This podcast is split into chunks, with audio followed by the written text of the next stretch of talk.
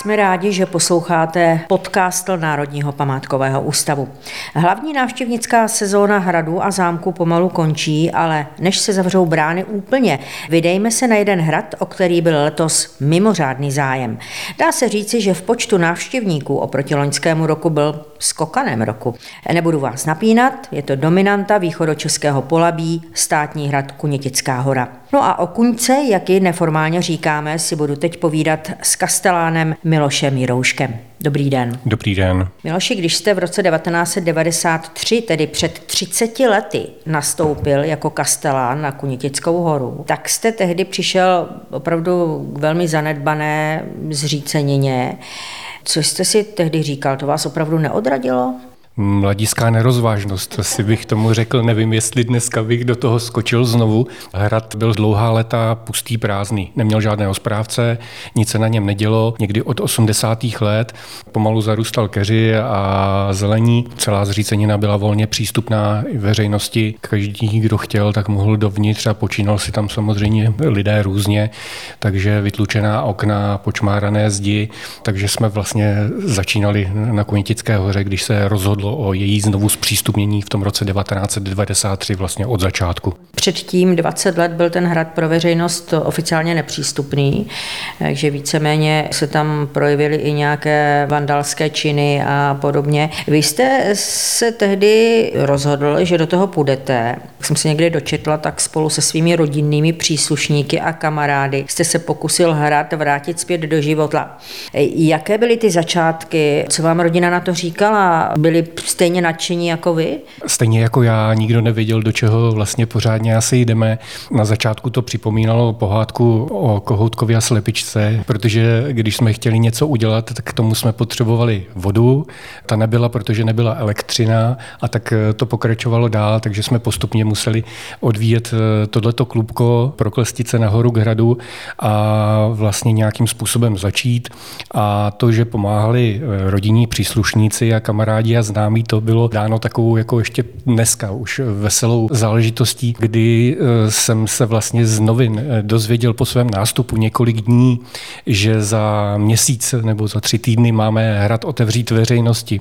To se nedalo zvládnout a stihnout, takže abychom vůbec mohli vpustit první návštěvníky po těch letech eh, dovnitř, aby se jim nic nestalo, aby mohli vůbec jenom třeba projít a výjít nahoru na výhlídku, tak to byla práce od rána do večera do noci, dokud bylo vidět a abychom mohli ten vyhlášený den po tom měsíci otevřít. Takže říkáte, nebyla tam voda, elektřina, to bylo tedy dosti dobrodružné. Jak jste se vy tam dostával na tu Kunitickou horu, kde jste v té době žil, bydlel, to muselo být zajímavá anabáze. My jsme bydleli v té době v Pardubicích, v té době jsme měli jedno dítě, ještě těsně před nástupem jsme si pořídili štěně Dobrmana, abychom se trochu zabezpečili na tom opuštěném hradě. Ze začátku jsem na hrad tedy jezdil z Pardubic, než jsme dali trošičku do pořádku ten služební byt, tak jsem jezdil na kole. Pamatuji si, že jsem to štěně Dobrmanky bár vozil v košíku s sebou,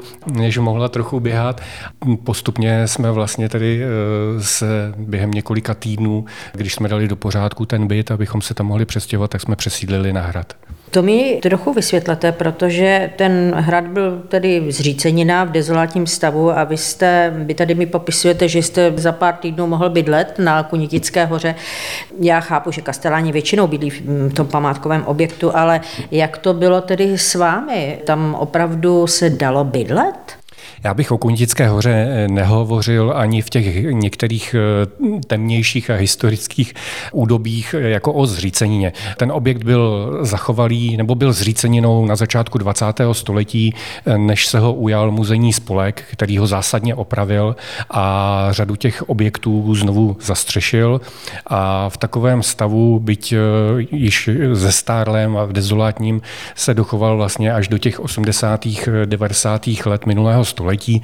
To znamená, že ten perštejnský hrad vlastně původní byl zachovalý v těch torzech hlavních zdí a některých stropů a byl vlastně v minulém století jakoby nově přistřešen. Já, když jsem k tomu přišel, tak ten objekt byl zanedbaný údržbou, byly tam rozbitá okna, chyběly dveře, někde zateklo, takže se postupně ty věci dali do pořádku, zavedla se znovu elektřina, přivedla se voda a ten malý byt, který tam je k dispozici, tak se stal obyvatelným a v tom okamžiku my jsme se přesídlili nahoru na hrad. A jak se vám tam žilo? Bylo to moc pěkné, na to moc rád vzpomínám. Eh, přestože hrad je veliká nemovitost, tak ten služební byt je jenom jedna plus jedna, bych řekl. Byl jste trvale v práci? A to ano, to byla vlastně taková jako velká výhoda pro mě také. Později se nám narodili ještě dvě další děti, takže jako správný vlastník hradu mám tři syny. Oni všichni v určitém údobí, když děti projevují nějaký zájem o tom, o budoucí povolání, tak tvrdili, že chtějí být kastelánem. A to právě proto, že měli zafixováno, že tatínek kastelán nemusí chodit do práce, je pořád doma. Oni, oni ráno odcházeli do školy, do školky nebo žena do práce, jediný já jsem zůstával doma na hradě, takže to bylo takové vysněné povolání, kdy může být člověk sám pořád doma. Bylo to samozřejmě moc pěkné. Ze začátku to byly takové pionýrské časy, než se vlastně rozeběhl naplno ten provoz návštěvnický, než k tomu přibyly akce, které jsme na hradě začali začali pořádat. To bylo moc pěkné, rád na to vzpomínám. Tím, že ten byt je maličký, tak se třemi dětmi, byť to pro mnohé vypadalo jako velmi romanticky, ty naše potřeby potom už to úplně nesplňovalo a potřebovali jsme také trošičku oddělit i tu práci od soukromí, takže jsme se po nějakých 15-16 letech vlastně stáhli dolů pod hrad. A rýsuje se zájem o kastelánskou profesi u vašich synů? Já to nijak nepodporuji. U těch dvou starších určitě ne, ty jsou nasměřování někam jinam, byť samozřejmě mají ke Konitické hoře zvláštní vztah, obzvlášť ti, kteří se tam v podstatě v úvozovkách narodili. To je jejich vlastně domov, ze kterého vzešli. Možná ten nejmladší, který studuje vysokou školu, studuje archeologii, tak tam je ještě ve vzduchu vysí takový otazník, ale rozhodně nikomu k tomu nepodněcuji. Pojďme k historii toho hradu. Snad vlastně největší rozkvět zažil ten hrad za Pernštejnů. Pernštejnové patřili spolu s Rožemberky na přelomu 15. a 16. století k nejmocnějším šlechtickým rodům České koruny. Jak se to projevilo na přestavbě hradu? Zcela zásadně. Kunitická hora byla na konci 15. století takovým husickým hrádkem hejtmana Diviše Božka z Miletínka, který naschromáždil nějaký majetek v rámci těch husických dobývání území, ale nakonec se velmi rychle vyhodnotil správně tu politickou situaci, přidal se na stranu krále, ten mu potvrdil ty dobité majetky, mezi nimi i Kunitickou horu, ale v roce 1490 v té době vlastnil eh, Kunitickou horu král Jiří Spoj vybrat, respektive jeho synové, knížata Minsterbereská, eh, dostal do držení pánu z Perštejna, to znamená pana Vilema z Perštejna a na Helštejně. Ty přišli k tomu husickému hrádku, což mohly být eh, velmi jednoduché objekty na dvou ostrozích kopce s nějakým jednoduchým opevněním nebo jednou hradbou a zcela zásadně celý ten vrch kopce Kunětická hora přebudovali v ten pozdně gotický nebo raně renesanční hrado, zámek, hrad, zámek s jedinečným opevněním. Právě Kunětická hora je významná svým opevněním v rámci dějin hradní architektury. Je to velmi výjimečné místo. Jak to pernštejnské opevnění vypadalo? Kdo tam nebyl, tak si to třeba neumí představit. A vlastně co z toho opevnění se dochovalo? Hrad měl eh, za Perštejnu klasickou dvouvěžovou dispozici. Do dnešních dnů se dochovala pouze ta válcová věž, která je vlastně v jednom rohu z paláce, té hlavní části. Původně měla ještě pravou dvouhlou věž na opačném straně celého kopce.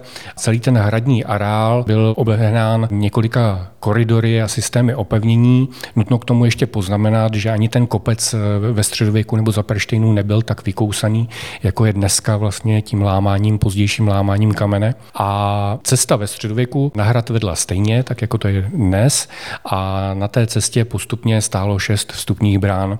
Ty první dvě brány byly kulisové, pak už to byly věžové brány A od každé brány počínaje tou bránou první, tak jak máme zjištěno buď z archeologie, anebo ze zbytku opevnění, které se do dnešního dne na Kontické hoře nachází, tak se táhnuly ty systémy opevnění, což byly hradby kamenné, suché příkopy, valy anebo kontraeskarpy.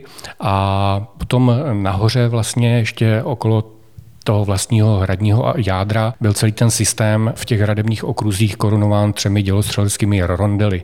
Z nichž nejzachovalejší je ten dnešní takový jihovýchodní vyhlídka na Pardubice, nebo se tam hraje vlastně i divadlo. Jak to popisujete, tak to vypadá, že ten hrad byl skoro nedobytný, nicméně Švédům za 30 leté války se ho podařilo dobít a vyplenit. Jak je to možné? No, podařilo se to proto, že v té době už hrad vlastně nebyl využíván, nikdo tam nesídlil. Píše se v archivních pramenech o tom, že pardubický hejtmán vyslal nějakou posádku malou ozbrojenců před nasunutím těch švédských vojsk k Pardubicům, aby obsadila a držela Kunitickou horu.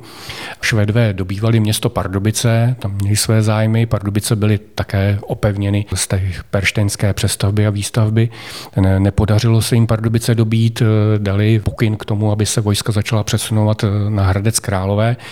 Tam se jim tedy do cesty postavila ta malá posádka na Konitické hoře.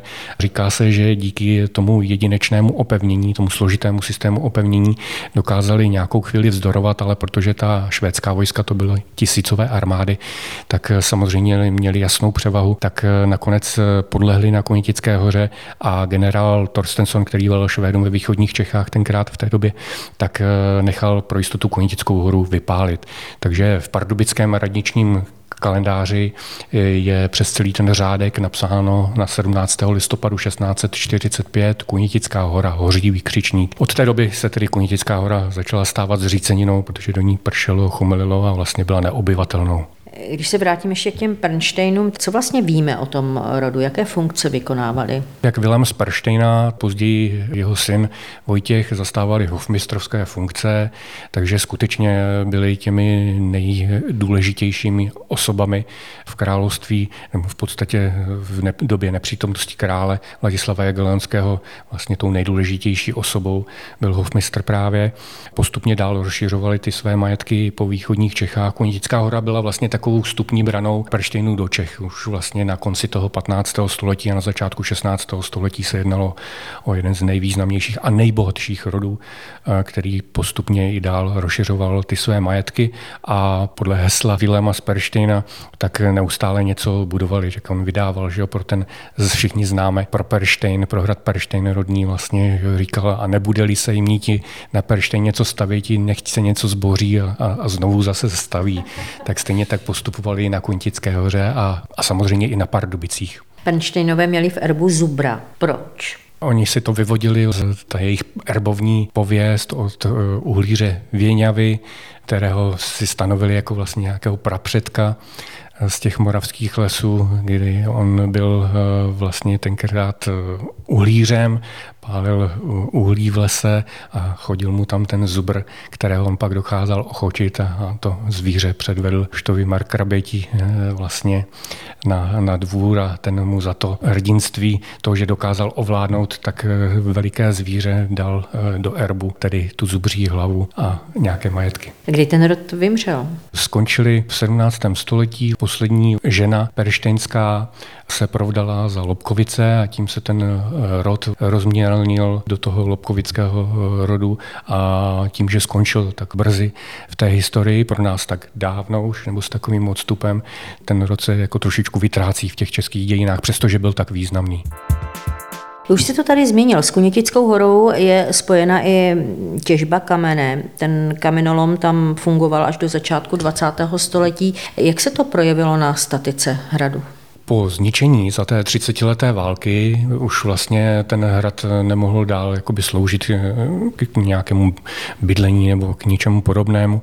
V té době v nějakém 17. nebo především potom v 18. století se na zbytky toho středověkého hradu ještě nenahlíželo jako na nějakou památku historickou, která by měla být ochraňována. Byla to pouze stará stavba, která už nesloužila svému účelu, takže se rozebírala na stavební kámen. To potom bylo v polovině 18 století vydáno povolení dokonce rozebírat všechny ty hradní stavby na úroveň přízemí, včetně snesení té jedné z věží. Kámen z těch hradních staveb byl samozřejmě jako příhodnější, protože už byl opracován. Zároveň s tím se otevřely i lomy, protože Kunitická hora je i mimořádnou vlastně jako geologickou záležitostí v té rovinaté krajině. Je to jediný kopec toho třetí horního stáří, to znamená ložisko tvrdého kamene, široko daleko jediné, nebo jedno z mála, se otevřely tři velké lomy, které se postupně zakusovaly a přibližovaly vlastně k těm zbytkům hradních staveb. To se změnilo potom až eh, někdy v 19. století, kdy začaly první snahy v rámci třeba i národního obrození na záchranu těch důležitých historických míst eh, tady u nás. Jednu dobu eh, to vypadalo opravdu špatně. Vypadalo to, že zmizí vlivem těžby celá hora. Kdo se všechno zasloužil o záchranu Kunětické hory? Slyšela jsem, že intervenoval i Mikuláš Aleš nebo Alois Jirásek. Jak to bylo? V Pardubicích eh, byl v roce 1880 založen muzejní spolek. To bylo takové VIP uskupení lidí eh, nejenom z Pardubic, ale tam byli učitelé, podnikatelé, politici. Ten muzejní spolek byl založen eh, proto, aby zřídil budovu muzea v Pardubicích. To znamená, buď koupil nějakou starou, nějaký starý objekt a předělal ho na muzeum, anebo vybudoval budovu muzea. A samozřejmě jim ležely na srdci i jiné památky v kraji a potažmo jedna z nejdůležitějších, to znamená dominanta kraje Kunětická hora, tak se snažili nějakým způsobem prosazovat, aby se přestal rozebírat, aby se přestal lámat ten kámen na Kunitické hoře. Příliš se jim to nedařilo proti, uspět proti těm vlastně soukromým vlastníkům těch lomů. K tomu se váže vlastně, když jste říkala Mikuláš Aleš, tak ten zajížděl do Pardubic, protože tam měli i jiné zakázky pro město Pardubice. Tahle ta společnost se scházela i u piva, většinou v neděli v hotelu Střebských v Pardubicích a jednou zase přišla řeč na, na tu Kunitickou horu a její osud, protože to vypadalo, že bude rozvezena do všech stran světa. Jeden z účastníků toho sezení tenkrát, to bylo někdy v Dubnu 1913, tuším, přišel s nápadem, že by napsali ministrovi války do Vídně, že Kunická hora je nesmírně důležitý strategický bod v krajině, že musí se přestat s jejím ničením, je potřeba, aby z vojenského hlediska zůstal ten bod zachován tak sepsali prohlášení, dopis, všichni účastníci se podepsali pod ten dopis a jediný, kdo se bál podepsat, byl starosta Formánek, tehdejší starosta Pardubic, měl strach, že z toho bude nějaký problém, tak se nepodepsal. Celá společnost ještě, aby tomu dodala váhu, tak ke svým jménům připsala slovo hejtman, takže byli jako hejtmani. A poslali to na ministro, poslali to ministru války do Vídně. A co se nestalo? Za pár týdnů na to skutečně přijela delegace z Vídně a jela na oblídku koní Kunistické hory potvrdila, že skutečně se jedná o strategicky významný bod, že je potřeba přestat s těžbou kamene, s lámáním kamene z Kunitické hory. To bylo takové vítězství. Stvárnil to nějak Mikoláš Aleš? To bohužel jedno z mála, co se stalo. Nepodařilo se zastavit, ani tím letím se nepodařilo zastavit tu těžbu, ta pokračovala ještě několik dalších let, ale Mikoláš Aleš na paměť eh, této události a úspěchu vlastně toho počinu, tak namaloval obraz, eh, kde všechny zúčastněné nakreslil na koních jako husické hejtmany jedoucí na pomoc Kunitické hoře. Jediný hejtman nebo jezdec na koni, který je obrácen na tom výjevu zády, je právě starosta Formánek, který se bál jako zbabělec. podepsat, přesně tak.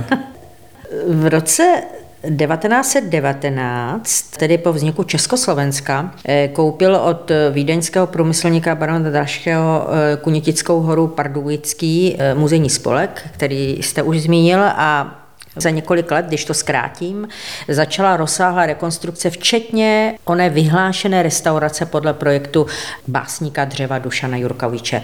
Proč padla volba právě na Jurkoviče? Muzejní spolek eh, věnoval vlastně na vykoupení a záchranu Kunitické hory peníze a prostředky, které měl připraveny na tu budovu muzea v Pardubicích. Takže on ve vhodné chvíli, kdy vlastně provozovatel toho největšího lomu, to znamená Richard Draše, eh, byl ochoten nebo přistoupil na to, že by Kunitickou horu odprodal, tak eh, ty prostředky vzali a věnovali je vlastně teda na vykoupení Kunitické hory. No, jenže ty peníze měly jít na muzeum a Kunitická hora v té době byla skutečně zříceninou v torzech těch hlavních eh, zdí toho bývalého středověkého Perštinského hradu a a muzejníci by samozřejmě rádi ten hrad viděli hodně opravený, tak aby mohli případně některé sbírky, které už v té době měli, prezentovat a umístit eh, a zřídit muzeum vlastně i přímo na Kunitické hoře.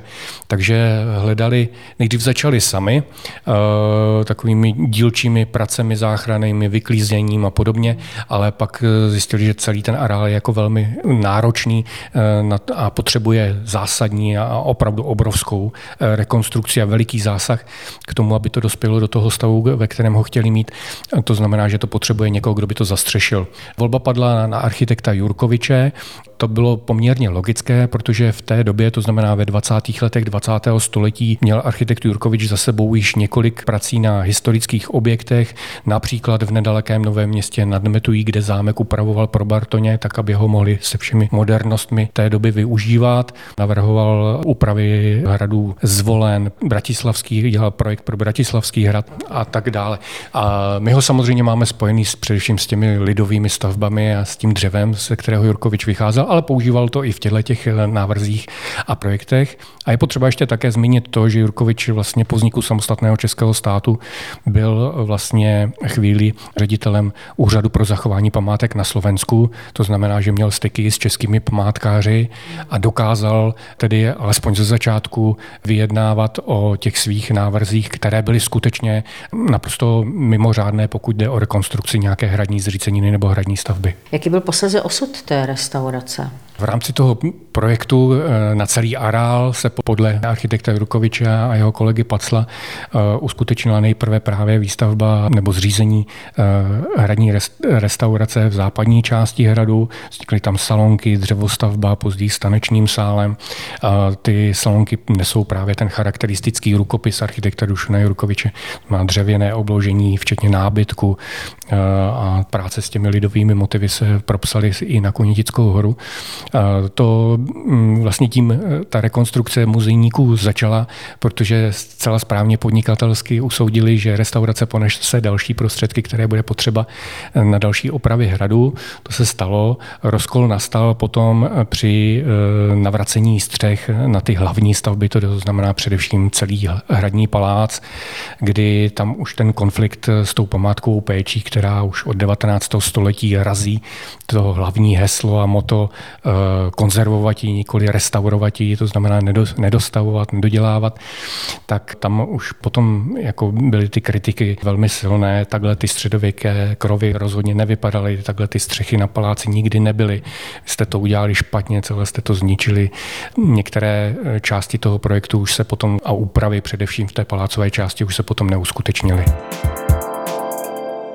V letošním roce, už jsem to řekla v úvodu, byla dokončena rozsáhlá obnova hradního paláce, včetně té restaurace. Co všechno se vlastně restaurovalo? Restaurace, nerestaurace. Ta rekonstrukce prošla celým areálem hradu Konitická hora a začala v té doposud nedotčené části, která pořád byla v dezolátním stavu a za plotem od svého uzavření někdy v 80. letech 20. století. Je to znamená ta bývalá restaurace Šestá brána a navazující objekty. My jsme především předtím v letech pracovali na tom paláci, na jeho interiérech, tak aby mohl fungovat ten návštěvní provoz. A na toto jsme pořád neměli finanční prostředky prostředky. Měli jsme připravený projekt, který počítal s tím, nebo jsme začali připravovat projekt, který počítal s tím, že obnovíme tu restauraci hradní, ale velmi záhy se ukázalo, že už to asi nebude možné, protože v dnešní době ty normy jsou opravdu velmi náročné, především na ty gastroprovozy. Už se nám to tam začalo nevycházet úplně, takže se to trošičku upravilo na nějaký zjednodušený takový kavárensko-cukrárenský provoz, ale pořád jsme ještě neměli ty finanční prostředky na rekonstrukci rekonstrukci celého toho západního areálu, až se před několika lety otevřela cesta prostřednictvím IROP ITI ty prostředky získat ze Evropské unie, rekonstruovat tuto západní část, ovšem s podmínkou, že ty peníze nemohou být použity na komerční provozy, což restaurace kavárna samozřejmě je. Takže my jsme zvolili tu cestu, že jsme ten projekt předělali, upravili a rekonstruovali jsme všechny ty objekty, šestou bránu, bývalou dvořanskou světnici s tou vestavbou stavbou, která je dnešní, dnes vlastně doplněna moderní architekturou a tu dřevěnou vestavbu v nádvoří. A v těch prostorách, které takto vznikly, jsme jednak rehabilitovali interiéry od architekta Jurkoviče, to je ta šestá brána salonky, a v těch prostorách, kde dříve byla kuchyň, tak tam vznikl vlastně výstavní prostor. Jak dlouho ta rekonstrukce trvala a kolik to vlastně stálo? Tahle ta první etapa, která se týkala té západní části hradu, což byla ta největší vlastně jakoby novinka leta, téměř přes 40 let vlastně nepřístupná veřejnosti. Ta akce trvala tři roky, v podstatě necelé tři roky. Fyzicky tedy stavebně. Projekt byl rozdělen v podstatě do dvou půlek o 75 milionech eh, korun. A následně na to navázala vlastně rekonstrukce paláce, dalo by se říct spíš taková rehabilitace ve stejné hodnotě kde jsme provedli mm, především úpravy nevhodných eh, zásahů, potřebné opravy, restaurování historických ostění, restaurování historických omítek a takovou vlastně největší mm, novinkou nebo vkladem té rekonstrukce paláce je uh, mohutná tesařská konstrukce vložená do toho severního palácového křídla, která se dochovalo pouze v tom v těch obvodových zdech.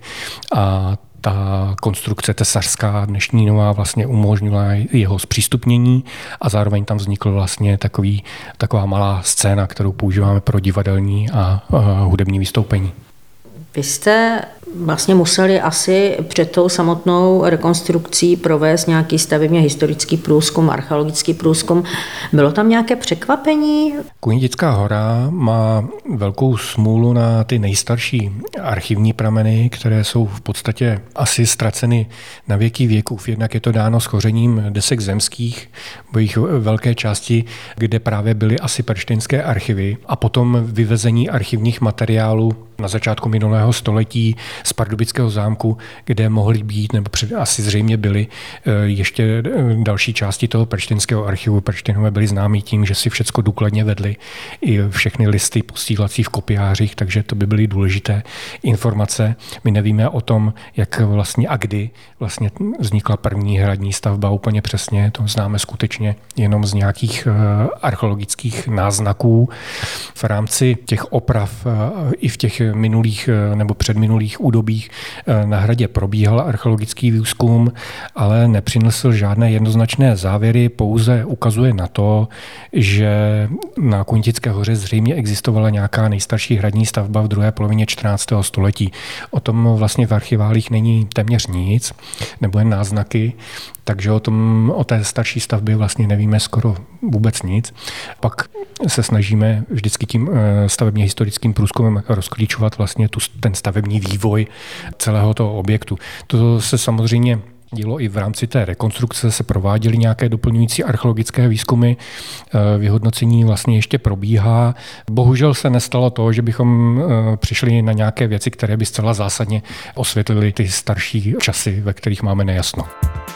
Jste původně stavař, později jste vystudoval dějiny umění. Jak vás vlastně život na hradě ovlivnil? 30 let na hradě Kunětická hora. To určitě zanechá nějakou stopu. No, ovlivnil.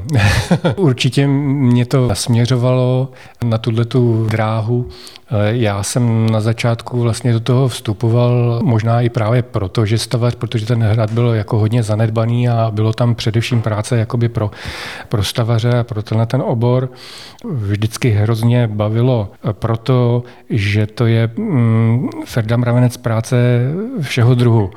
Že člověk se podílí na přípravě projektů, diskutuje s architekty, s památkáři, ale zároveň pak si může vzít monterky a jet s traktorem někde sekat roští nebo trávu, může být eh, vlastně s těmi řemeslníky, kterých se eh, na hradě vystřídá spoustu a je úžasné, když kdokoliv, ať je jakékoliv profese, tu svoji práci umí a dělá ji dobře, to je vždycky veliká radost a snaží se ji dělat dobře a poctivě. To se vždycky rád účastním. Je to vlastně takové zadosti učinění, že to vidíte. Ten výsledek vaší práce je vidět. Stejně tak jako chlapi rádi sekají trávu na zahradě, neradíme jí nádobí, tak protože ta posekaná tráva je vidět, ten trávník je krásný zatím, tak takhle to je vlastně i na tom hradě.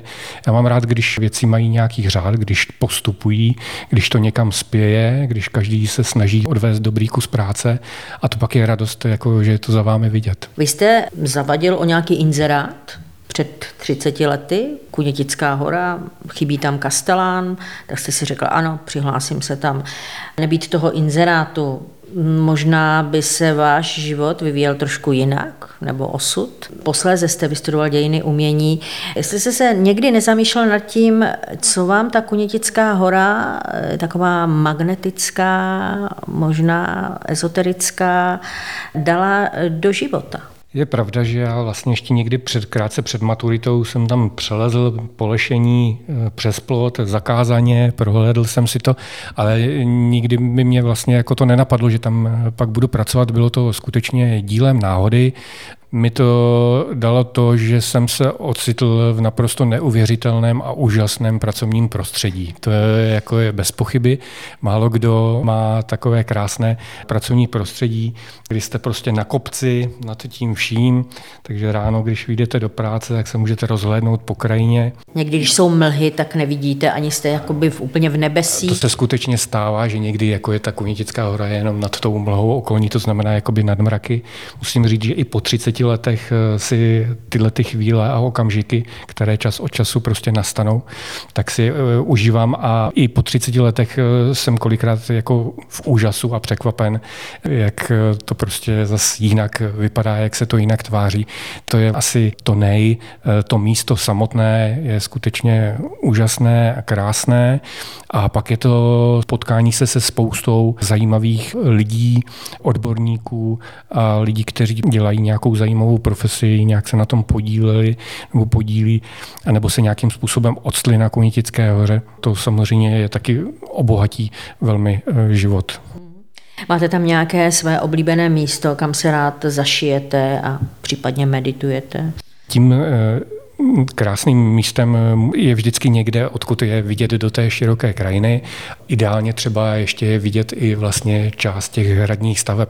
Takovým místem nově po rekonstrukci je naprosto mimořádná vyhlídka na Ochozu u nebývalé Jurkovičovy restauraci, kam může i návštěvnická veřejnost. Takže když přijedou a půjdou na prohlídku toho západního křídla, tak se dostanou za dobrého počasí i na tenhle ten Ochos, od které je, ze kterého je vidět na okolní krajinu přehlížíme Železné hory, Orlické hory, Krkonoše, včetně Sněžky, takže ten výhled je skutečně mimořádný.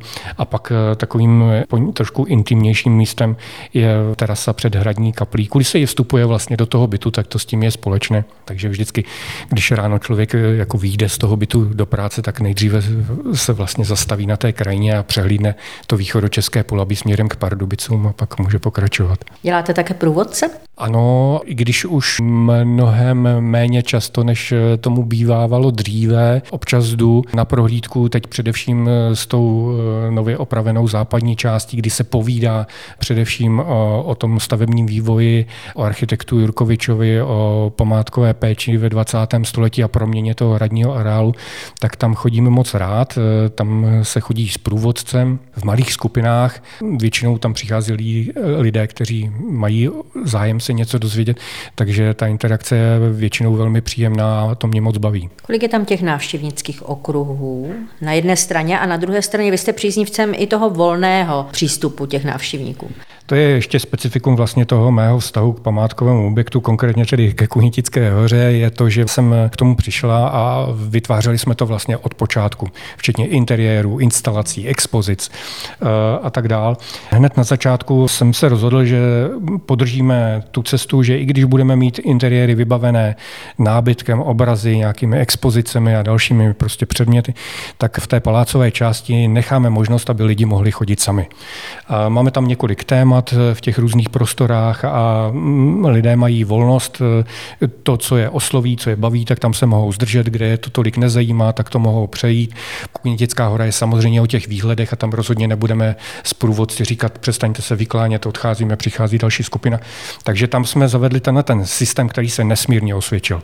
Já, když si pročítám návštěvní knihu, a to dělám velmi často, tak všichni tam jako kvitují tu možnost, že můžou po objektu i v expozicích vlastně chodit eh, samostatně zdržovat se tam tak, jak je to baví a zajímá. Na druhou stranu máme zrekonstruovanou tu západní část, kde naopak považují za důležitý ten kontakt osobní a i průvodci to mají rádi a jsou to takové trošičku jako specializovanější prohlídky, ale jsou v takové větší interakci s těmi návštěvníky a, a, a i oni to velmi pozitivně hodnotí. Přicházejí tam i zahraniční turisté? Ano, i když eh, v relativně malém počtu. Pardubice mm, nebo okolí vlastně i Pardubic, ta část toho východočeského polabí není takovou turistickou destinací, tak jak ji známe vlastně z jiných regionů, anebo o kousek dál, potom Český ráj, Krkonoše a hory, tak to je zase jako by vlastně něco úplně jiného. A my s Kunitickou horou tam mezi těmi komíny opatovické elektrárny, syntézy a choletické elektrárny, tak tam to je trošičku jinak, takže je to především o, tom, eh, o, o těch domácích turistech. Často se setkávám s takovými stezky rodičů, že na hradech a zámcích je toho málo pro děti. Ptají se i vaši návštěvníci na program pro děti, pro školy, nebo tam váš hrad má nějaké specifikum, nějaké lákadlo, které děti opravdu přitahuje a vy s tím nemáte problém? No, jedno lákadlo bych zmínit mohl. Jednak je to skutečně především ten režim, kdy si mohou chodit sami, to znamená i ty rodiče s dětmi, eh, tak jak je to prostě baví, tak si mohou procházet tím hradem. Trošičku o tom přemýšlíme vždycky i při koncepci těch interiérů, ale ta letoucí, nebo už vlastně od začátku, na Konitickou horu s námi nasídlil drak, veliký drak, který bydlel v tom severním křídle. Rozpětí křídel nějakých pět metrů, v délce nějakých 6 6-7 metrů, poměrně velký. Já si pamatuju ze svého dětství, a že mě to hrozně nebavilo, když mě rodiče brali na ty zámky a procházeli jsme těmi pokoji s nádobím a s obrazy. A tohle to jsem měl v hlavě na začátku, když jsme vlastně ten hrad znovu otevírali, a takže jsme nechali pořídit vlastně tohletoho draka, kterého jsme zavesili do toho prázdného severního křídla a každoročně vlastně se tam odehrávají pohádky a různé příběhy pro ty nejmenší zahraniční návštěvníky pro školky, pro malé děti ze základních škol a to funguje úplně bezvadně, protože řada lidí potom přichází s dětmi a ptají se, který okruh je ten s tím drakem. My jdeme na Konětickou horu, jdeme na draka, to prostě to funguje. A zůstane ten drak i po rekonstrukci? My jsme vlastně tím, že jsme zpřístupnili to severní křídlo a ten eh, drak už byl skutečně letitý a nikdy, tak všichni říkali, už tam nemůžeme pod to pustit lidi, kdyby náhodou se něco odlomilo nebo prostě drak upadl dolů na zem, tak aby se něco nestalo, drak musí přijít pryč. Současně s tím se zdvihl veliký dav lidí a skutečně různých, až jsem byl překvapen, že to nemůžeme dopustit, že prostě drak k Kunitické hoře už patří a že ho musíme zachránit. Takže jsme draka rehabilitovali a přestěhovali jsme ho do jiné části hradu, takže dneska, když přijdou malé děti s rodiči na návštěvu, tak znovu mohou najít na Kontické hoře i toho draka. Konická hora je známa tím, že se tam pořád něco kulturně děje. Divadla, koncerty. Jak vypadala letošní sezóna? Letošní sezóna byla po těch letech rekonstrukce, což bylo zhruba pět roků, taková eh, rozjížděcí zase. Bez přerušení vlastně pokračuje naše letní divadelní scéna východočeského divadla v Pardubicích, takže nejenom Krumlovská točna, ale můžete přijet na venkovní divadlo na Kunitickou horu, což je mimořádný zážitek zážitek s tím, že vlastně celá ta scéna, včetně jeviště, je na kopci na jednom z těch velikých rondelů s kapacitou téměř 500 eh, návštěvníků. Dlouhá léta se inscenují eh, různá divadelní představení. V, v rámci rekonstrukce v paláci my jsme si vytvořili takovou malou scénu pro eh, nějakých 60 diváků a tam jsme letos poprvé zahájili s amatérskými divadly, takže několik divadelních představení a hudebních vystoupení vystoupení máme za sebou úspěšně, i počasí nám přálo.